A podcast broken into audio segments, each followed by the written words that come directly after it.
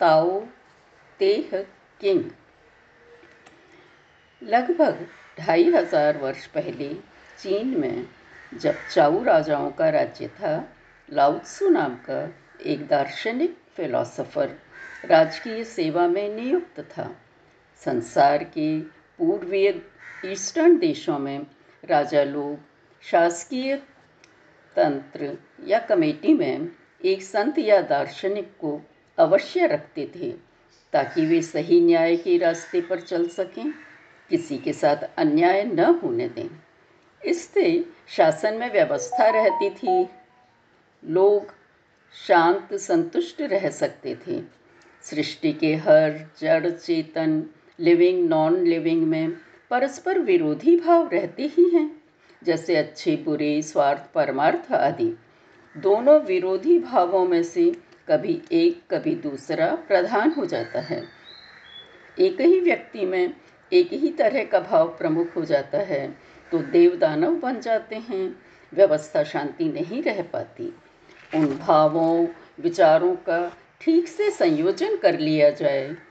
उन भावों के योग्य काम उनसे करवा लिया जाए तो व्यवस्था शांति हो जाती है, कुशलता आ जाती है, क्योंकि मनमाफिक काम मिल जाता है तो वे थोड़ा झुक कर सुलह करने को तैयार हो जाती हैं।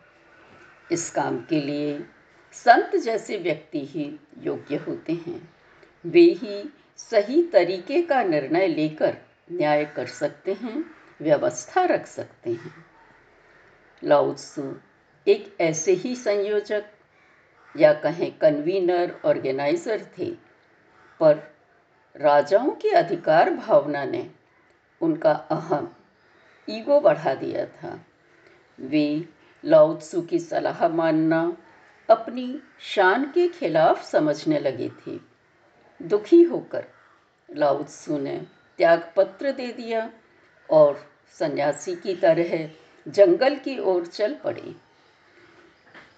नगर सिटी की सीमा पर नगर रक्षक चिन सी ने उन्हें रोका और उनसे प्रार्थना की कि आप लोगों के मार्गदर्शन के लिए जीने के सही तरीकों को लिख दें।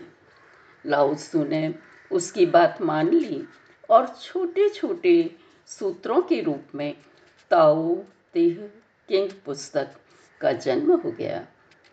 आज संसार की अनेकों भाषाओं में इसके अनुवाद होना बताता है कि लोगों को यह अच्छी लगी, उपयोगी लगी, विशेषकर शासन के क्षेत्र में। वैसे, इसका प्रत्येक सूत्र व्यक्ति के चहुमुखी विकास के लिए है। एक सभी क्षेत्रों में एक एक नियम पारिवारिक, सामाजिक, आर्थिक, राजनैतिक, आत्मिक आदि। में एक ही नियम काफ़ी है। अलग अलग एरियाज़ के लिए अलग अलग नहीं। तो व्यक्ति में आंतरिक द्वंद्व नहीं हो पाता कि क्या करूँ, क्या नहीं करूँ। लाउड सुने। अपने इक्यासी सूत्रों में से एक में भी ये नहीं कहा है, ऐसा करो वैसा ना करो। यहाँ तक कि गुरु बनाओ, अनुकरण करो, अनुयायी बनो, भी नहीं कहा। बस व्यक्ति पर ही स्वयं का पूरा उत्तरदायित्व डाल दिया। दुख सुख हार, जीत, सफलता, असफलता आदि का। वे तो कहते हैं, प्रकृति, नेचर, अपने अंदर और बाहर की दोनों को गौर से देखो, कारण कार्य कॉज एंड इफ़ेक्ट का संबंध ढूंढो। उससे सीखो और अपनी जीवन प्रणाली लाइफ स्टाइल खुद बना लो। जैसे आग लगती है, तभी धुआँ उठता है। गर्मी होती है, तभी बारिश आती है। शक्ति दिखाई तो प्रतिरोध होगा। दबाव डाला तो विस्फोट होगा। प्रदर्शन किया तो ईर्ष्या द्वेष फैलेगा। आदि आदि। उन्होंने इसके लिए चौकन ने अलर्ट होकर जीने को ही नहीं कहा, बल्कि बच्चों को शुरू से ही ऐसा सिखाने को कहा, ताकि नींव दृढ़ हो सके। अब पुस्तक के शीर्षक नाम पर आती हैं। Tao Te, Ching. आज तक संसार में कोई भी अनुवादक इसका वो अनुवाद नहीं कर पाया है जो सबको मान्य हो। स्वयं लाउत्सो ने कहा है, जो सबसे पहले, सृष्टि से भी पहले था और तब से सब में, सब जगह और सब समय में रहता है। उसे क्या नाम दूँ? कुछ समझ नहीं सका तो मैंने ताओ ही कह दिया है फिर छठे सूत्र में उन्होंने ताओ की ही शक्ति, प्रकृति, स्वभाव का उल्लेख किया है और तब दोनों तत्वों के मिलन से तीसरे का जन्म कहा है, सृष्टि का, जगत का, जिसने जिसमें मानव ने उच्चतम दर्जा पाया है। तो पुस्तक का शीर्षक हो जाएगा ताओ शक्ति सृष्टि। ताओ में भारत के नारीश्वर की भांति दोनों नर नारी दोनों के गुण रहे होंगे। जब एक से दो बने तो गुणधर्म भी बटे होंगे। विरोधी गुणों के मिलन से जो सृष्टि बनी, उसमें भी वे गुण अनिवार्य रूप से आ गए मानव में भी कभी कहीं एक गुण की, कभी कहीं दूसरे गुण की प्रधानता हो गई।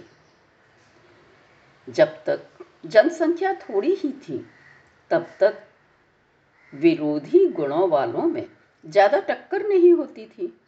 उन्हें विकास का सूत्र मिलन भी याद आ जाता था।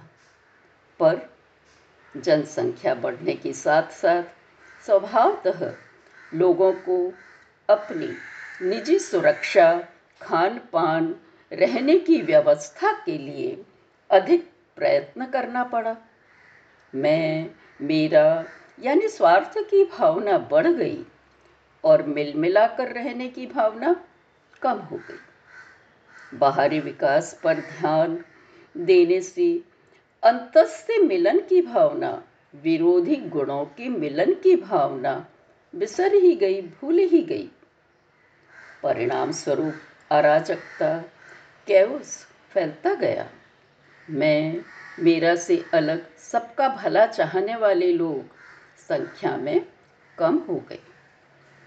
ऐसे ही लोगों में चिन्सी एक था, जिसने लाउत्सु को जाना पहचाना और लोगों को राह दिखाने के लिए उनसे यह अपूर्व पुस्तक लिखवा ली। मुझे चीनी भाषा का ज्ञान नहीं है तो लाउसू के सूत्रों के कुछ अंग्रेज़ी अनुवाद और ओशो रजनीश के हिंदी में दिए गए प्रवचनों का सहारा लेकर मैंने यह हिंदी अनुवाद किया है। वही अब अगली एपिसोड में सुनेंगे। धन्यवाद।